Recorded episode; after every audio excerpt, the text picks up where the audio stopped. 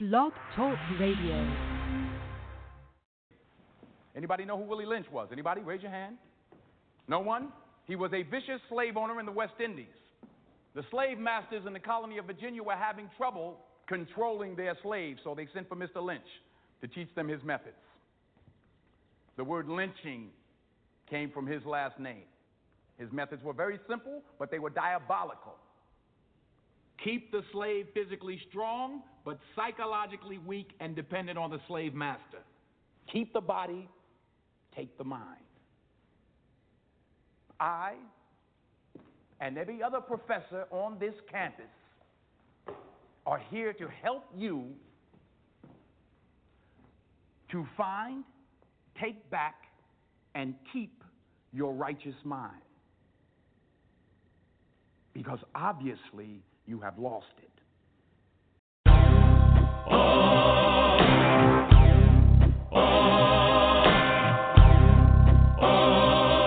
You're traveling to another radio show, a broadcast not only of sight and sound, but of mind, mind, a journey into the wondrous land whose boundaries are that of the imagination. imagination. That's the on-air sign up ahead.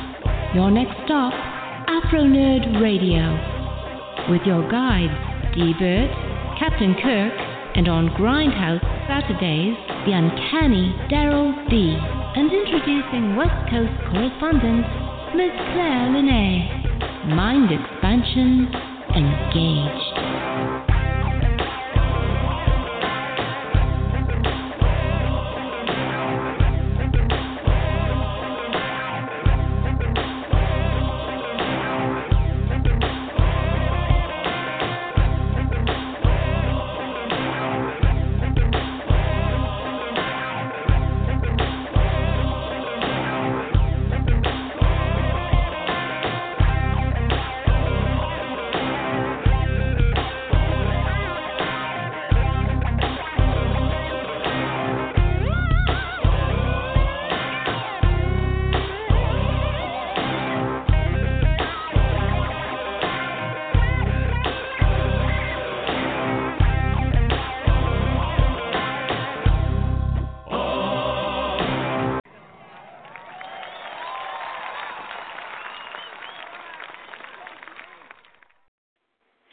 Up, folks?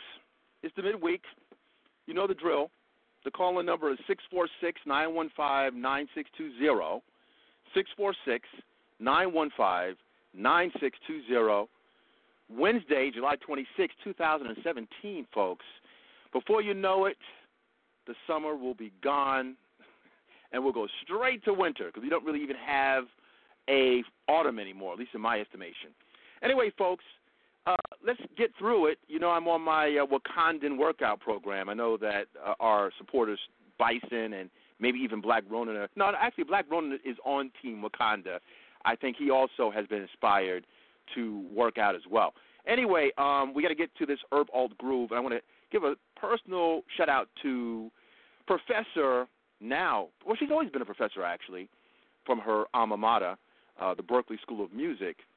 Uh, Professor Esperanza Spalding. I'm going to talk about her for a moment because she was uh, hired by Harvard as a professor. So we will get into it. Um, more about that. Uh, let's go. Let's actually go to one of her grooves. I, I always dug Esperanza. She's not hard on the eyes, extremely talented, and she bested Justin Bieber years ago for the Best New Artist, if I remember correctly, Best New Artist Award at the Grammys. Uh, I'll talk about that as well. Pretty interesting stuff. Anyway, this is, I believe she had an album last year called De-Evolution, and it had a lot of Prince isms in it. I think she would liken herself to being a Prince devotee. So you need these people that can actually perform, who know music theory, who know how to get down, who know the funk and the classical and the jazz. Anyway, good lava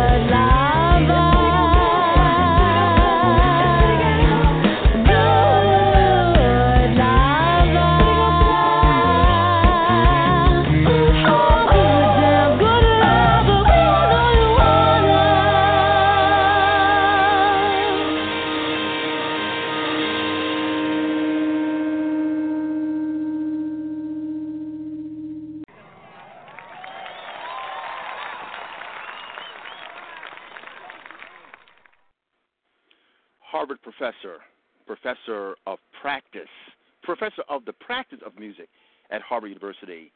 Uh, I believe she starts next year.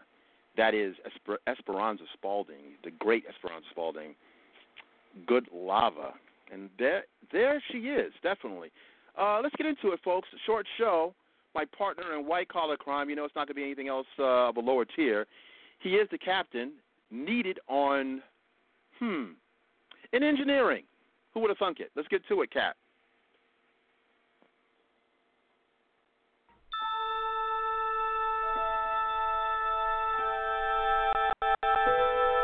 Space, the final frontier.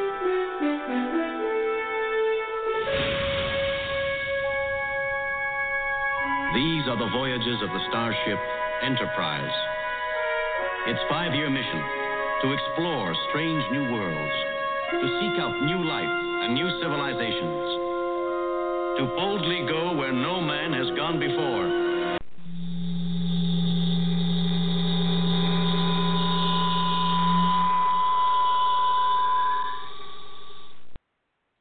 Esperanza Spalding is actually performing as we speak in Northampton County, PA at 7 p.m. And she will be in Brooklyn Friday, July 28th. So there you have it, Afro There's some energy. You could draw on that force right now. I was about to say that synergy. As you said, energy. I was thinking synergy.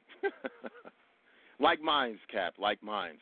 Uh, folks, you know what to do. Six four six nine one five nine six two zero. Again, six four six nine one five nine six two zero.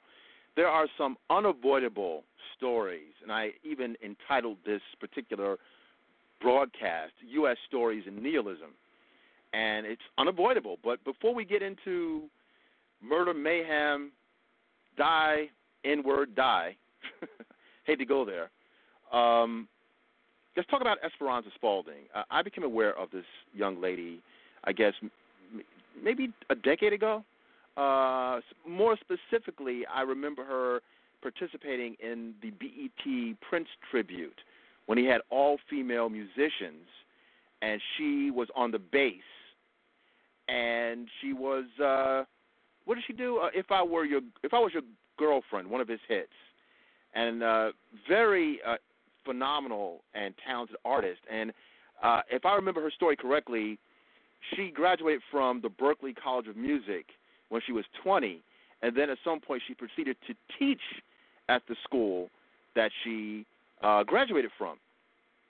So uh, I guess within within the last 24 hours, the news hit the cyberwebs that she was appointed the professor of the practice of music at Harvard.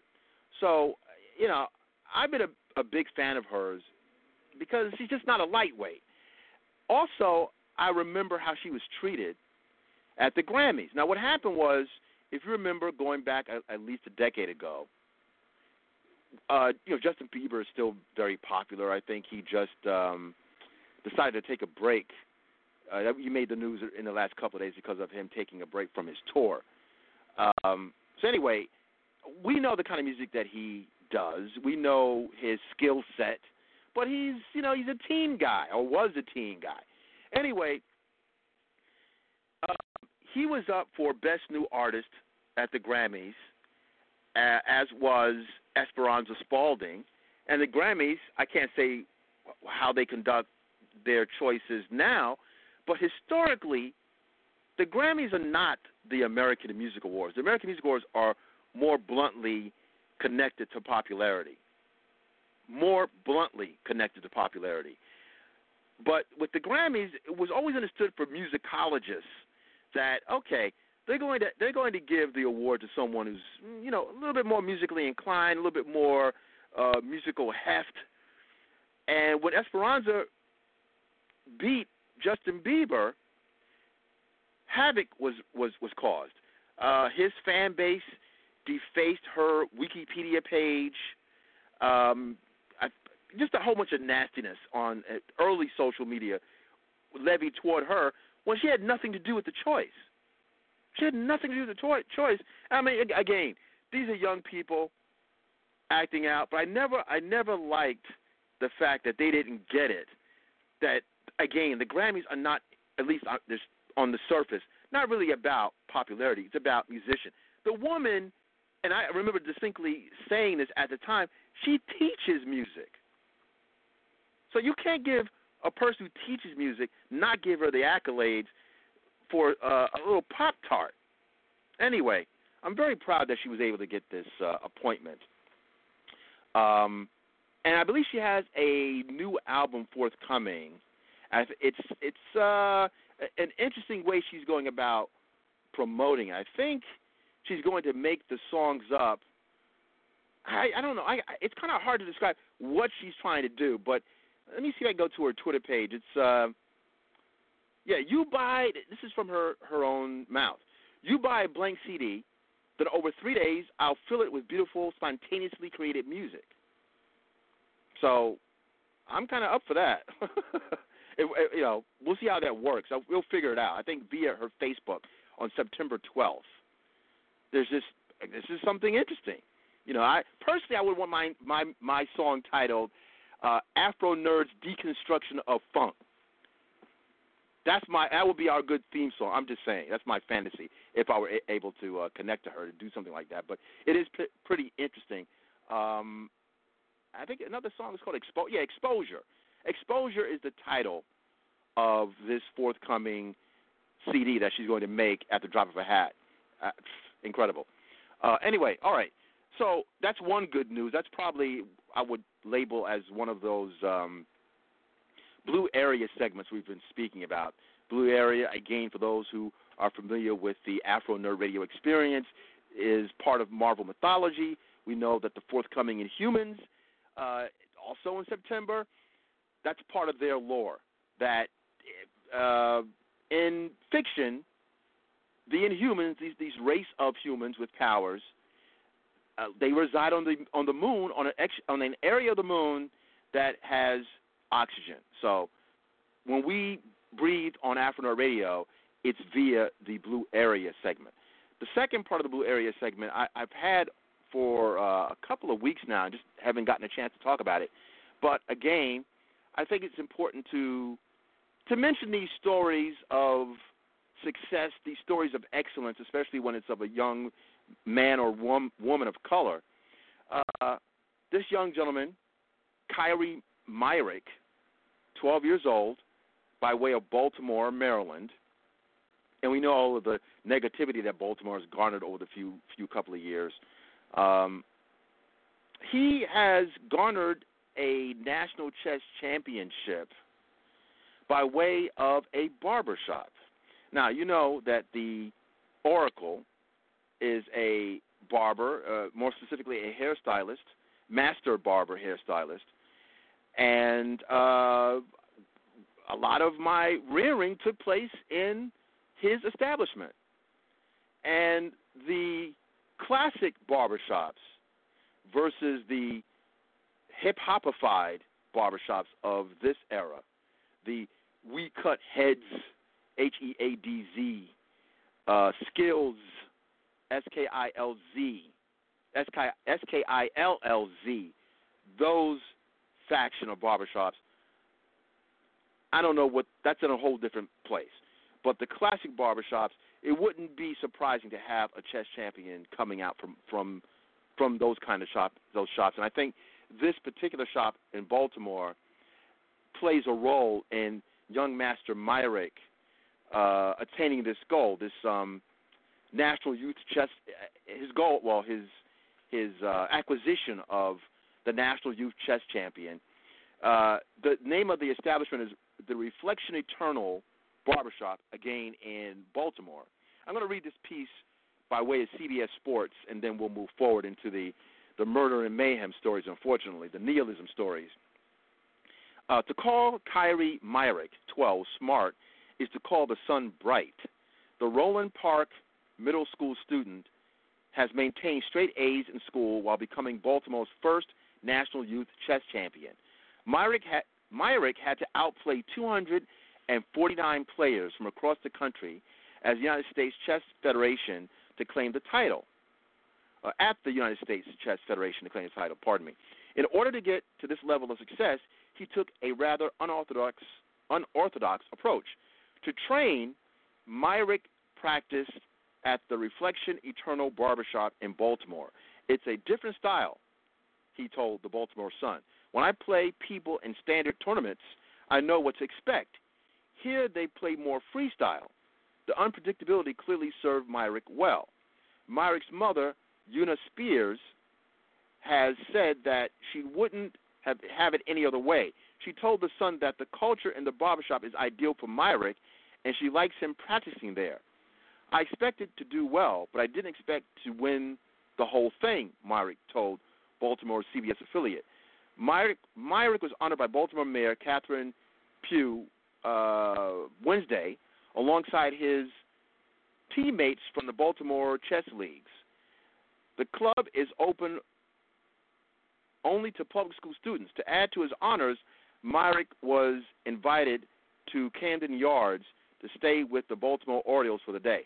All right, so again, I have to commend this young man and uh, special place in my heart because uh, hell, he uh, honed his craft, he honed his abilities at a barbershop. So uh, I, I can I can understand that clearly.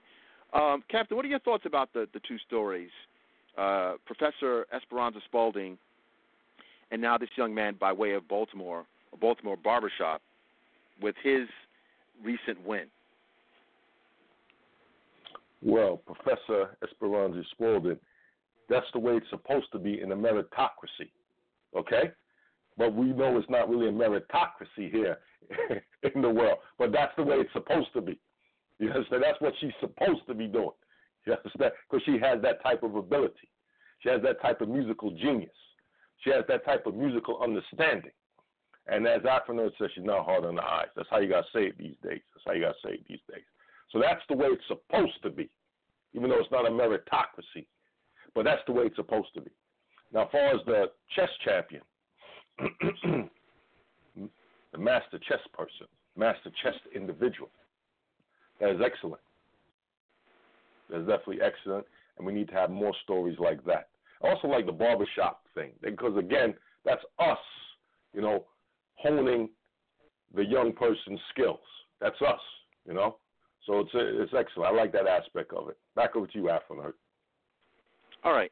Um, now, you've heard these stories, Cap, and you shake your head and you wonder, man, we're in deep trouble.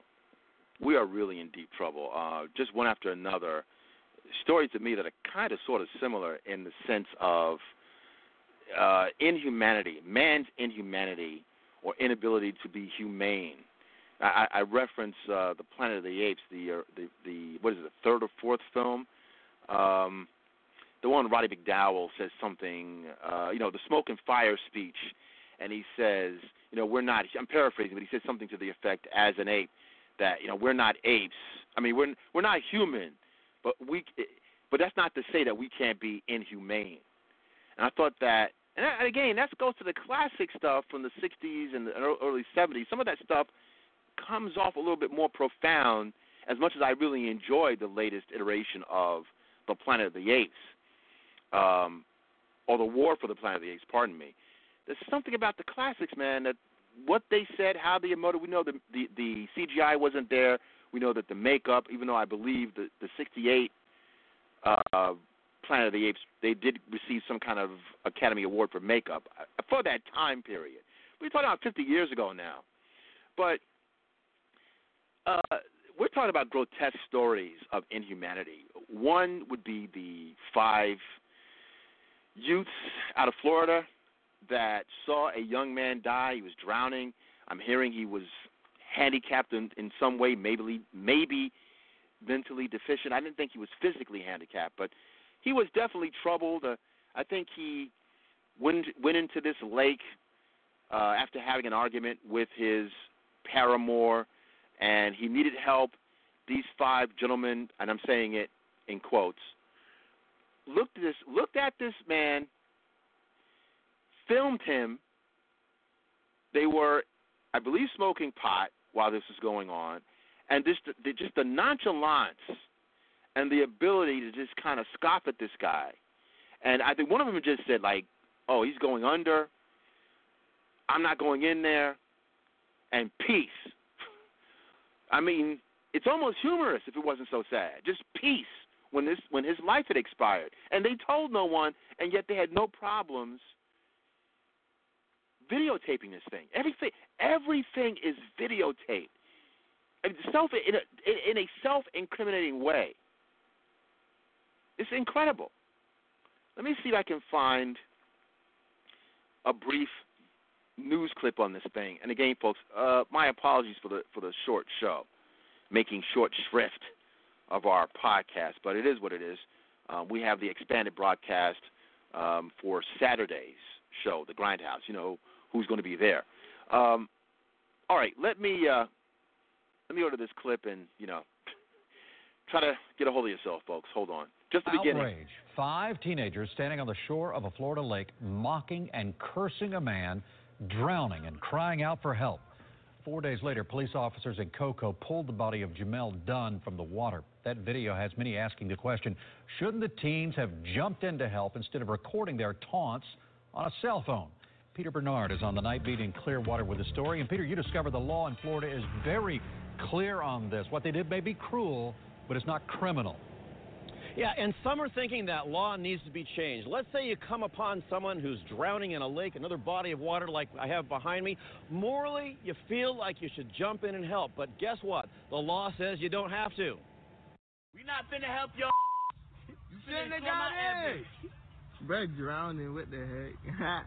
July 9th in Cocoa, Florida, five teens notice a man pleading for help in the middle of a lake. You don't understand. One of them continues to record as the man, later identified as Jamel Dunn, flails in vain to stay afloat. Laughed at him, told him that they weren't going to help him, they weren't going to rescue him. Four days later, police recovered his body. The outrage that everyone feels is you feel like there should be severe penalties. Well known Clearwater criminal defense attorney Roger Futerman watched the video. He tells me while most would agree you should have to help, he says the law doesn't require that. There's really no law in Florida that makes you have a duty to render aid. The victim's fiance is furious. How could nothing in your heart tell you not to do anything when someone's crying out for help? But the teens aren't off the hook. They're being charged with an obscure misdemeanor. But they had an immediate duty to know, to let someone know, law enforcement or, uh, or a treating physician, that, hey, that we just saw the death.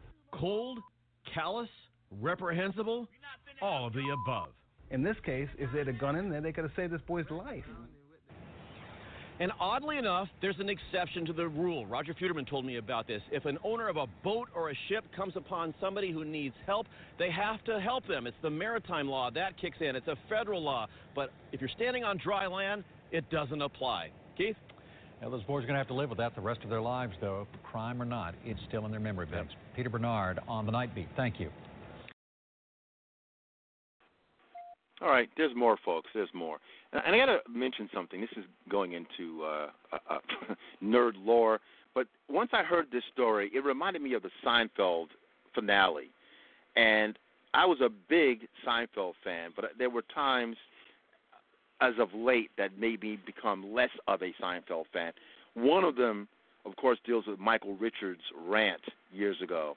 I never quite looked at uh, Seinfeld the same way specifically the Kramer character. I mean, I know he was playing a character. I should be more, um, I don't know, more more fair. But something about that beloved her, he ruined it. And it, dare I say, he might have ruined his career. I'm sure he has enough money, but uh, he was never perceived the same way after that rant, his inward rant. And it wasn't even just uh, his his exclaiming the word. He went into this whole thing with pitchforks and you know, this is why we didn't, you know, we we had you on pitchforks. I mean, it was it was it was horrible. Anyway, um, so I, the, the that that rant and also the finale, as I said, the finale had a had a scene for those who are, who are fans, um, where the the characters, I think they were visiting Boston or or Massachusetts, uh, you know, maybe some other city in Massachusetts, but they were visiting and they happened to see a man get robbed. And they were across the street, and they just were just kind of taunting. You know, they, they didn't intervene. Now, the, the irony is that they were arrested because I guess that was the humor part of it is that they were arrested because they were just poking fun at this man's uh, misfortune. And that's the first time I looked at those characters differently before I, I thought they were just oh, you know OCD OCD of the yin yang. They were just crazy. I never looked at them as sociopaths, but I distinctly remember my feelings. I mean, that was a, a highly contested finale anyway. I mean, it wasn't the greatest finale for a show with that kind of popularity. But for me, just as a fan, I said, eh, these these people social. They make it made me think that wow, they were sociopaths all along. It had some somewhat of an ominous feel to me, and that's what I remember uh, thematically in a TV show. So we have a real life Seinfeld thing going on here, with these young men of color that look at another young man of color. Now we understand this could have been reptiles in that in that lake. You know, they could have been might not be know how to swim. We understand that, but just just the the the, the their attitudes about this man and like he was I mean, uh, can you we would know that an animal will go out to save that that that man. If there was a dog, that a dog I know full and well a dog would go out and risk its life to save that man without hesitation. Now, what does that say? What does that say? Clearly, our stalwart supporter, by way of our own tri state, and I think a little bit of uh, South Philly there too, this is the mighty Q Storm. Q, is that you? Cap, can you bring him in? For some reason, I'm, I'm having like a delay. Oh, there he goes. Can you hear me? Yeah. What's up? Yeah, I, thought I know you're getting me confused with a 404 caller as of late, but that's okay. I won't take offense. I know. well, you know, I I called because I heard the I heard you mention Seinfeld, and uh, you know, I agree with you that the I'm a huge fan of that show, but that that was where the those characters weren't written properly right there. That was just ridiculous.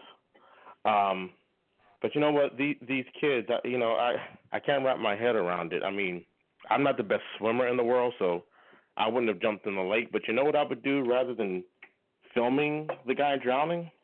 I don't know. I'd dial 911. That, but that's just me. That's just me. I I, I don't get it at all. I, I don't know how these kids are being raised nowadays, but um yeah, that's. I, you would think a good prosecutor could find some grounds to to charge those kids. Well, you know something else, Q, that we have to, we have to consider is that uh, listen, we have we have had friends. We were th- these young men's ages at some point, and I can't relect, uh, recollect that all of them would be in unison with that kind of attitude. I mean, in my crew, you might have a couple of guys that were a holes and would say, "I'm not doing anything," but but there would be one, two, three. It would be one, if not more, out of the crew. Not the not the crew in in their entire in its entirety, but someone would do something. But for everyone to have that same uh, lackadaisical, lethargic vibe going on, I guess you know they were getting high, but the, the morality, collective morality, is amazing to me. That no one sat there and said, "Wow, this is a brother out there." Listen, even if it, race has nothing to do with it, but it, there would be some component the way uh, black male lives are so uh, are being snuffed out so easily that you would think that someone would say, "We got to save that brother out there. We get, we have to do something to notify something, to throw him something." I would be frantic. I would just be frantic.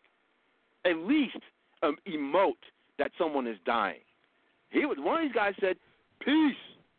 I was like, "Wow." that would haunt me for the, the the video haunts me. Looking at it as an as an observer haunts me.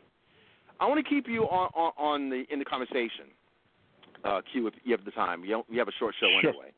I want to go All through right. this this quick this quick clip because we're going to go deeper into this. This is another situation. I understand this young woman was inebriated, okay, but again, Oh, I know this. I, saw saw the- this clip. This is yeah, I saw this clip.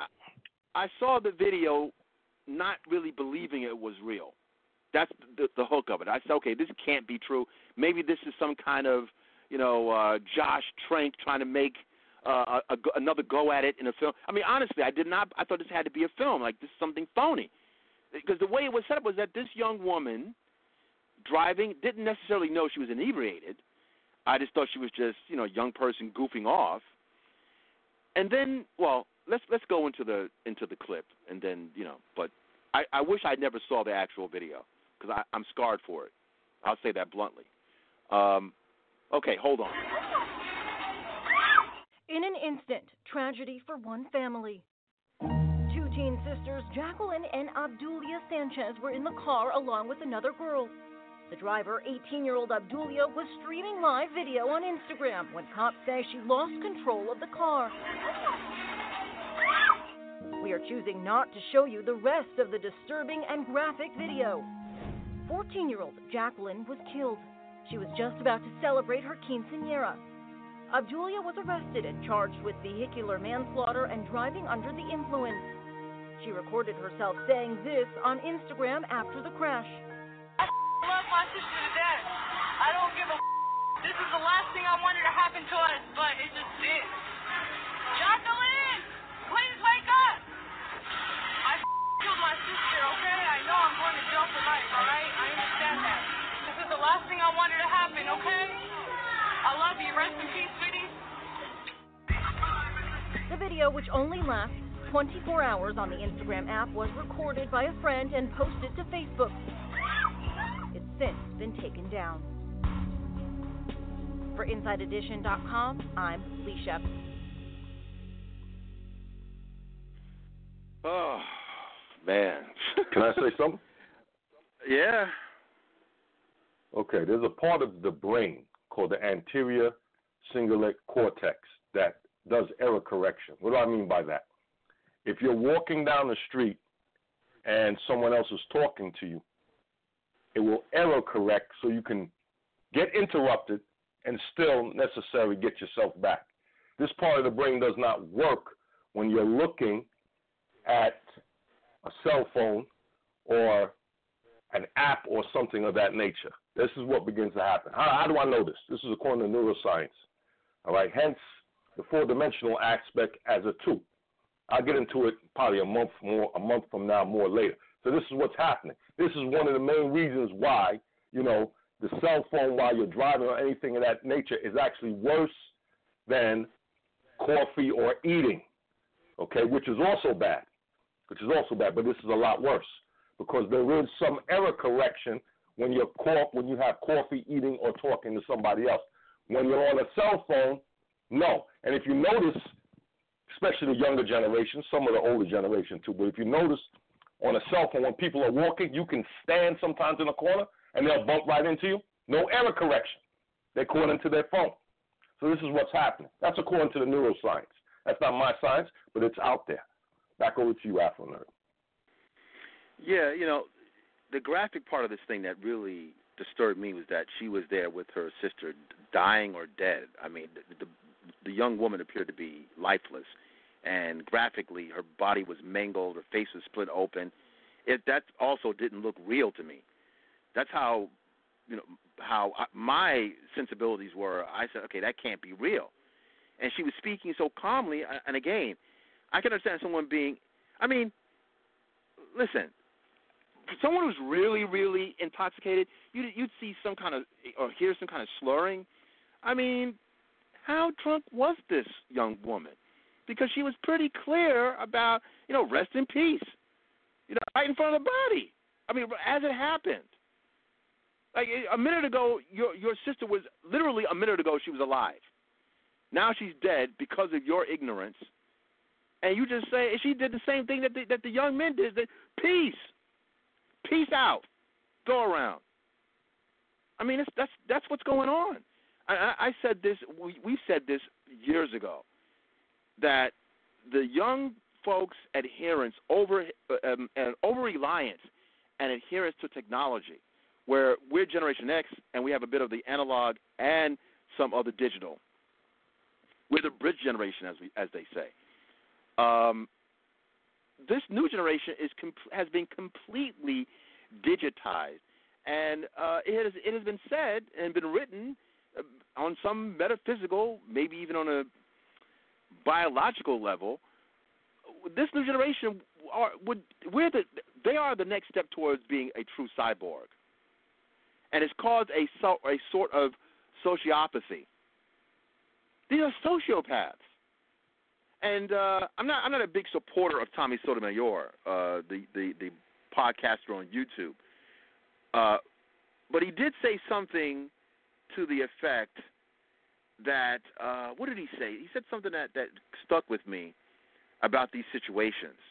Um, ah, Jesus, I, you know what? I just thought I just forgot what what what Sotomayor, Sotomayor said, but it, it was definitely in connection to this situation where um, oh what he brought up was the two different names that the younger daughter had a hyphenated name, which led him to believe that this there might have been a half sister situation, which means they may not be as familial as one would think.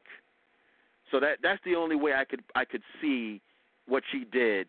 Not that it's an excuse, but it's an ex- explanation that if that's your half sister, you weren't raised with this person, you might look at them as just a stranger. But then you have, but also you have folks that are blood related, and they just they're just not as close as you was expected to be. The, the, the love may be a little maybe a little shaky, even though you think you know the normal person, hey, that's that's your blood there, and you have this kind of this this standoffishness, but to say, uh, rest in peace. wow. Let's go deeper. Uh, the human trafficking story out of Hey, Texas. Deeper, Deeper, can I say one thing real quick about that story? Oh yeah, sure, sure, sure. Um, you, you've covered everything I would have said, I, but I also want to put the blame on our um, entertainment culture, our social Oh, yeah. networking slash entertainment culture. Because if you notice, and I was working at a Fox station when this all started back in the early to mid '90s. You notice that dramatic music that they were playing underneath that tragic Oh, yeah. story.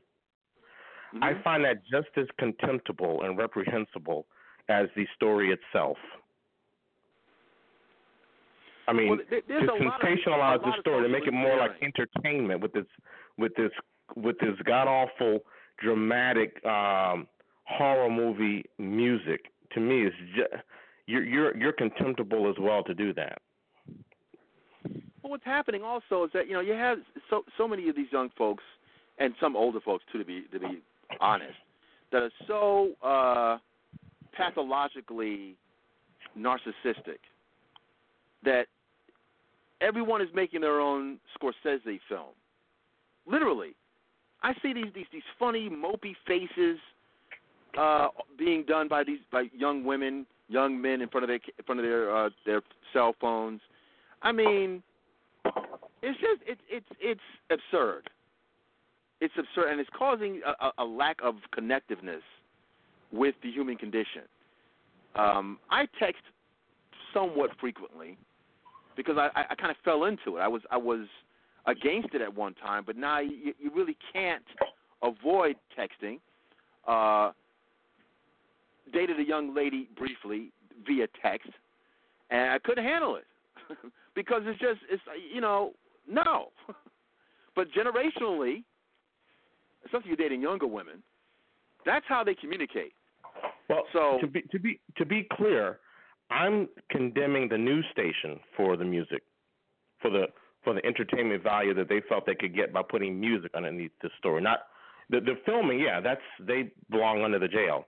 I'm holding the news station or Inside Edition uh, to task for sensationalizing the story even more by adding that uh, macabre music underneath.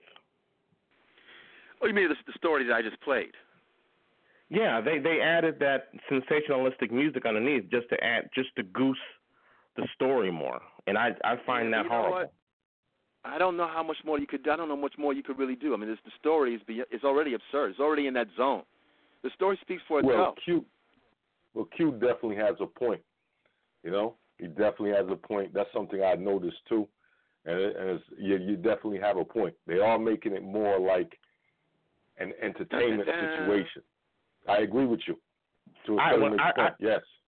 I worked, like I said, I worked in news, and I uh, when my station got bought up by the Chicago, by the by Tribune, they they came into our news department and they gave us uh, pointers on how to make our stories, our news stories, sell more, and that's when you started seeing these quick cuts, and you started seeing, you know, uh, news stations started investing in music libraries. And it was all about flash and, and all that and all the stuff you see in CNN where everything's breaking news and there's music underneath everything now. That all started in the early '90s when uh, Fox and Tribune and all these companies uh, started to take over, and it, I find it I find it deplorable. Well, it's, it's social engineering, which I'm beginning to see quite a bit. I mean, we've been experiencing it for a long time, but it's become more intensified, more obvious, and yet I still see folks that are seem to be oblivious to it. I mean, it's it's very blatant, especially when it comes to folks of color, black people specifically. It seems like we're being. You know, I've been talking about this since the show's inception. That uh, this this neo minstrel industry, uh, along with what what you just stated, I'm not discounting that. Um, I just think specifically to this to this heinous act, it really didn't need an assistant assistance by the uh, ominous music. That's the irony. This it just didn't need it because the the circumstances are unbelievable, unbelievable. Anyway, um, let, let me go into this this this uh, last story, and again, I I kind of lined them up because I thought the common thread wa- was that just man's inhumanity to man. Uh, the the gentleman that was driving this truck with these these these folks, uh, who I'm assuming were illegal uh, or undocumented, I think is the, is the appropriate word. Um, he said he was unaware of his human cargo. So I guess that's what he's going with because now he's going to, you know, he's up for the death penalty by, uh, you know, leaving this this um, his his truck in a Walmart parking lot, and people are dying inside. I think it was upwards of 150 degrees. The refrigeration compartment of the cargo was wasn't working, but I mean, I feel for the guy if he honestly did not know what he was doing. But it seems a bit unbelievable, and I'm hearing that these people were banging on the door or, or banging on the back of the cab, and and it's just it's it is a horror show, very reminiscent of of uh, 16th century or 17th century slavery, U.S. slavery. But that's the, that's what it was, you know, vomiting, uh, hot, people on top of people. Anyway, this is modernized human tra- trafficking. Uh, and folks don't want Confederate to come out. anyway, um, hold on. Let's go to this uh, this clip, and then we'll move along. I, I do want to talk about this um, this Crown Heights Crown Heights restaurant uh, that's causing a bit of a stir. All right, um, hold on. We do want to get right to go. the breaking news overnight. A horrifying discovery in a Walmart parking lot in San Antonio, Texas. Shortly after 12:30 local time, authorities got a call from a Walmart employee who claimed to have been approached by somebody asking for water. When the fire department responded, they found a terrible scene in the sweltering trailer section of an 18-wheeler with many people dead, many more in serious or critical condition. And we do want to note at least two children were in there as well. Air ambulances were called in to transport people to the hospital, many of them suffering from heat stroke or dehydration. Police are now calling this a case of human trafficking. ABC's Kenneth Moton is in Dallas with the latest. Kenneth, good morning to you. Good morning, Dan and Paula. This is now a major federal investigation here in Texas. The details are still coming in, but here's what we know. Overnight, police in San Antonio say they found at least 30 people inside a tractor trailer in a Walmart parking lot. Alert employees called 911 after they spotted people spilling out of the truck, desperate for water. Inside, a horrific discovery eight people dead. First responders say 17 were pulled out and transported with life threatening injuries. The rest, less critical. All of the victims suffering from heat related illnesses like heat stroke and dehydration. The majority of them adults in their 20s and 30s, but there were at least two young children. We're looking at uh, human trafficking uh, crime here this, uh, this evening. Uh, Department of Homeland Security is involved. Um, they're working with us. Uh, homicide will work with them to determine uh, the, the origin of this of this horrific tragedy. San Antonio police say this morning they do not know where the truck came from or where it was going, but the driver has been taken into custody. They have also not confirmed the nationalities of the victims, but we do know ICE is now a part of this investigation, and police are searching for people who ran from the truck into the nearby woods. Investigators say that tractor trailer had no air conditioning. Temperatures here in Texas have been in the low 100s, so it had to be unbearably hot for those victims. Dan and Paula. Kenneth Moton, thank you. As Paula said, a horrifying story. All right. Um, I might have mentioned this story on air before, but there was a, a story of a pig. It's probably on YouTube somewhere, going back a few years back, a few years ago, where this pig, a pet, we know pigs are purportedly maybe even more intelligent than dogs, but a pig noticed that its owner, I shouldn't, I don't even want to use the term its, his owner was having uh, a, a health episode and uh, the pig had enough insight to leave the house, go in the go in the front of, of the house uh, by this road. The, the house sat in front of this road, and would just lay down flat on the road until a vehicle would, would arrive, and the, the the the animal would go back and forth. He would he would lay in the road for a few minutes. No one would arrive, and he'd go back to check on the owner, and then he would uh, he, he would go back three or four times until someone noticed noticed the pig's behavior, and that pig saved his his owner's life. I want to recommend that pig for Mensa. That pig deserves to be nominated in, in Mensa because if you have these stories I just ran through, where we're seeing inhumanity, low intelligence, low cogitation, uh, my favorite word, and of course the Mighty Q-Stone's favorite word. Um, I gotta, I gotta give the pig props. The pig is more human than the humans. Something is wrong. Something is wrong.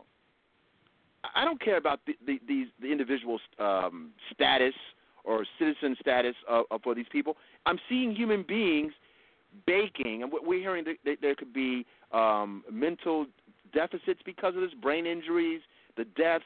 I mean, these people are severely harmed, and like, who does that? Why? it's, it's, it's just the, the way people can treat other human beings. Again, recent examples of, of pets, cats, pigs, dogs that have, have done things. They're like, hey, they, they'll give you they'll give you a chance. They'll help you out. Anyway, we got about eight minutes remaining. Uh, but I see we have some calls. Calls if you like to, if callers, pardon me, if you'd like to join in, we got a few minutes, minutes remaining before I get to this next story. Uh, simply press one. If you press one, that way we know you want to join in on our discourse. Again, the call-in number is six four six nine one five ninety six twenty six four six nine one five nine six two zero. Uh, I suspect this is probably the last story. If I can squeeze maybe another one in, this story disturbed me uh, just because it was a, a lack of logic, ignorance, on both parts. This is a Crown Heights local story, Crown Heights, Brooklyn, and I'm going to play this quick clip, and then we will expound and expand. But uh, I'm probably going to take it in a different direction than the residents of Crown Heights. Um, let's see. Why can't I see? You know what? Okay, let me let me reload this. Sometimes, folks, live on air, we'll upload these these clips, and uh, they don't necessar- necessarily take. As I'm looking for this clip, again, we're talking about a restaurant that was opened by a long, young lawyer. And okay, wait a minute. Do I have it here? Uh, okay, here we go.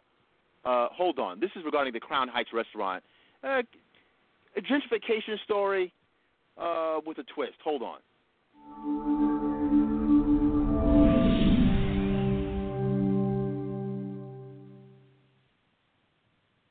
Angry protests erupt at racist Brooklyn bar that serves 40 ounces of rose wine in paper bags and brags about its genuine bullet holes in the wall. Protest erupted at a Brooklyn bar after they released a press release advertising 40 ounces of rose wine in paper bags and genuine bullet holes. Dozens met up outside Summerhill, a boozy sandwich shop in Crown Heights neighborhood in Brooklyn, New York on Saturday afternoon to speak out on the bar's commodification of stereotypes that only serve to hurt the community. Summerhill's owner, Becca Brennan, wasn't in attendance for the protest but did release a statement condoning her remarks as being insensitive. In a press release on Monday was an advertisement for a mixed drink next to a bullet hole ridden wall which were supposedly part of the rumored backroom illegal gun shop. Yes, that bullet hole ridden wall was originally there and, yes, we're keeping it, it read. The 31 year old owner, said to the Gothamist that the decision to keep the damage had been a cheeky one. Brennan said, just looking at the angle I don't know if that is possible that that's a bullet hole. We call it that because if you look at the history, someone seriously said, isn't that the place where we could buy guns? And then we were like, okay. The former lawyer added that she didn't investigate the gun rumor any further. I don't have any backup to that. But when you think about it as a joke like, yep, that's a bullet hole, she said. In addition to the bullet wall, 40 ounce rose, wine bottled to look like a 40 ounce Colt 45, was mentioned in the release. Brennan stated that she wanted to put them in paper bags. Gothamist asked for clarification on the symbolism, to which Brennan said in an email, I'm not an authority so don't feel comfortable commenting on anything other than my business. A new bar and restaurant that locals, slash my neighbors, seem to really enjoy and appreciate. Brennan hails from Toronto, Canada, and attended New York University before she moved to Crown Heights two years ago. Netherleen Bolden, a founding member of the Crown Heights Tenants Union and resident of the neighborhood since 1978, voiced her criticism of the establishment. Actions Okay, because of time constraints, you get the gist of the story. Uh, it appears to be a transcribed robotic voice, but the bottom line is you have Crown Heights, Brooklyn. It's going through a transition, like so many of these neighborhoods in Brooklyn, where um, just like uh, the Dumbo area, Dumbo is the acronym for down under the Manhattan. What is it? Down under the Manhattan Bridge overpass. Is that what Dumbo stands for?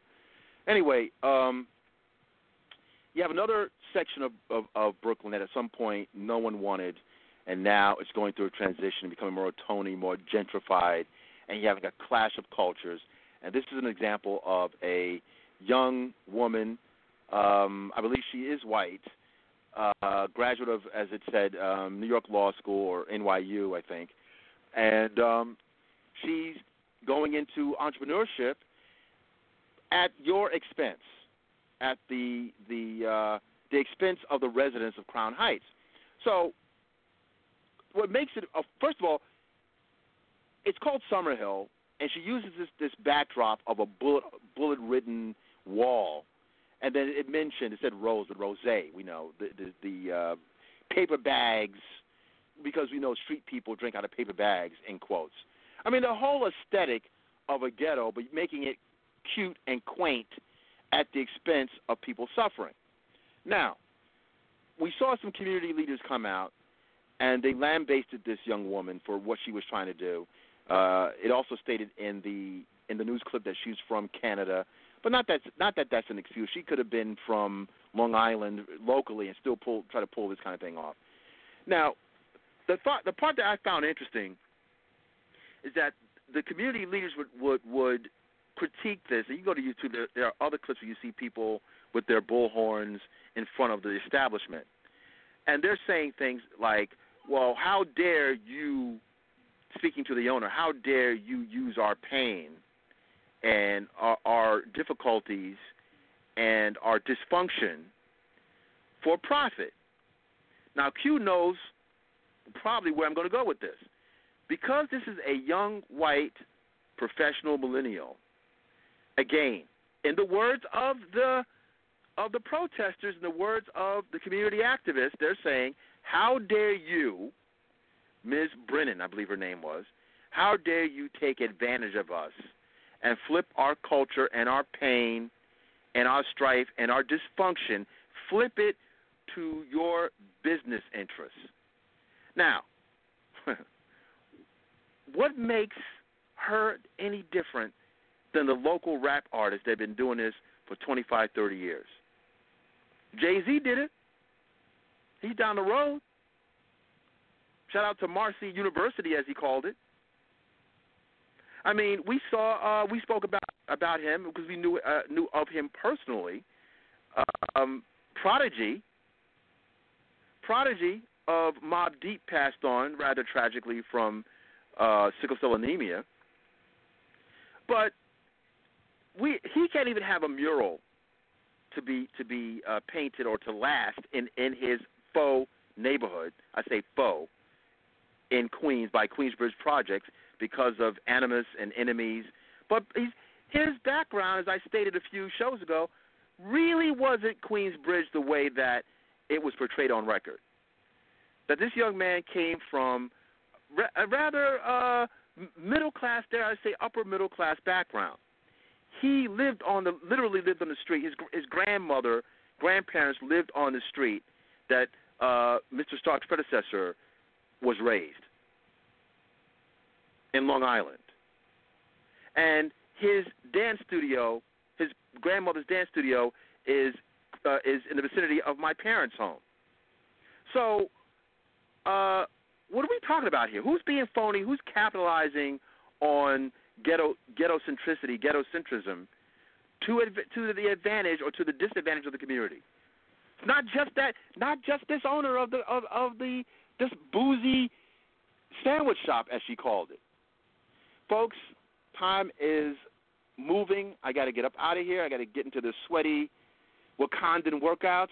Regrettably, uh, as always, I love doing the show, but I hate that I'm doing it so uh, quickly. But it is what it is until we get past this. Uh, Saturday, remember, the gang will be all here to talk about more blurty Nerds of Color stuff. Uh, the Grindhouse, 6 p.m. this Saturday. Um, as always, we will continue to do this kind of stuff and bring out the shed the light. This is Bonita Applebum remix, Pharrell Williams. Saturday, folks, has been real. Do I love you? Do I lust you? Am I a sinner because I do the two? Can you let me know? Right now, please.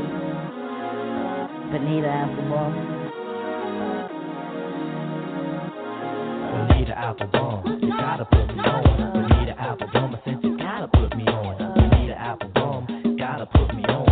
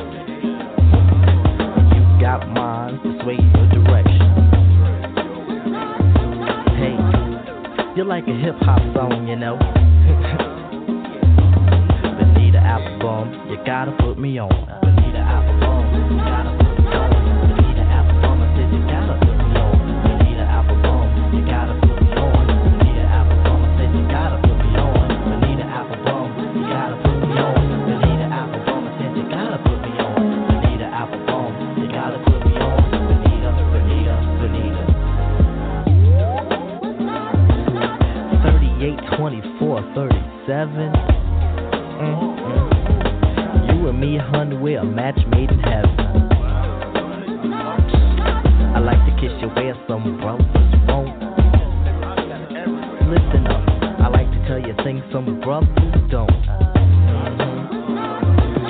If only you could see through your elaborate eyes. Only you and me, hun, the love never dies. Satisfaction, I have the right tactics. And if you need them, I got crazy prophylactics. So far, I hope you like rap songs. You gotta put me on.